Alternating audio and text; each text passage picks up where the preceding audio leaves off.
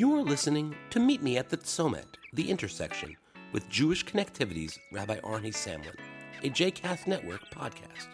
For more information about Jewish Connectivity and Rabbi Samlin, please visit jewishconnectivity.com. For more information about other JCast Network podcasts and blogs, please visit jcastnetwork.org. Shalom, this is Rabbi Arnie Samlin of JewishConnectivity.com welcoming you as we meet at the Tzomet at the intersection between life's challenges and Jewish values and texts that help us to meet them. We're coming into the season of Rosh Hashanah, of the Jewish New Year. It's a time of deep reflection. There's a prayer in the Rosh Hashanah and Yom Kippur liturgy that talks about decisions being made as to who shall live and who shall die. I think this is not only talking about individuals, but also about other parts of our life, including relationships. We're all involved in many relationships in real life and possibly online in virtual space. And unfortunately, some relationships aren't going to last. The question is why and how do we make the decisions when we do decide that a relationship needs to be finished and that we need to move on. I think part of it has to do with the question of what the value really is to both parties.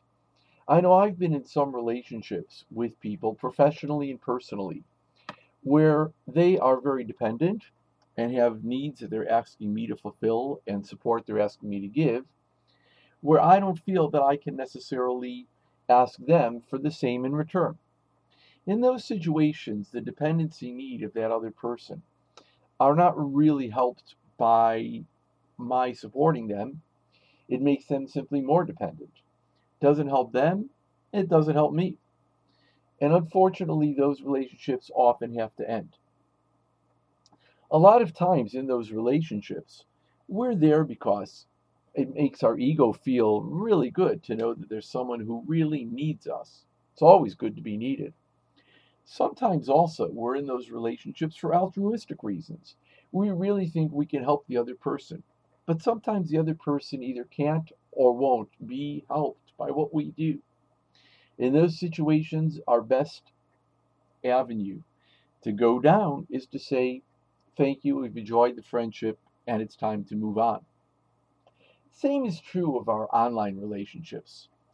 I know for myself and for many people that I'm friends with, periodically we go through our Facebook lists and our contacts and other social media and decide who are the people that we really want to keep around.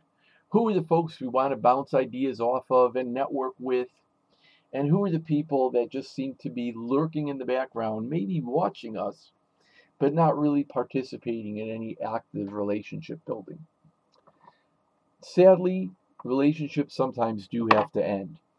There's a great rabbinic text taken from the Mishnah, which says, Distance yourself from Shachain Ra, which literally means an evil neighbor. I don't think it really means to talk about a neighbor who is at his or her core an evil human being. But what I do think it means is that that neighbor is not being a good influence, but a bad one. That that neighbor is taking too much out of you and giving nothing back and is really not helping you to be the best person you are. To me, the barometer of what is a really good relationship is that in that relationship we challenge each other to become the best people we can possibly be.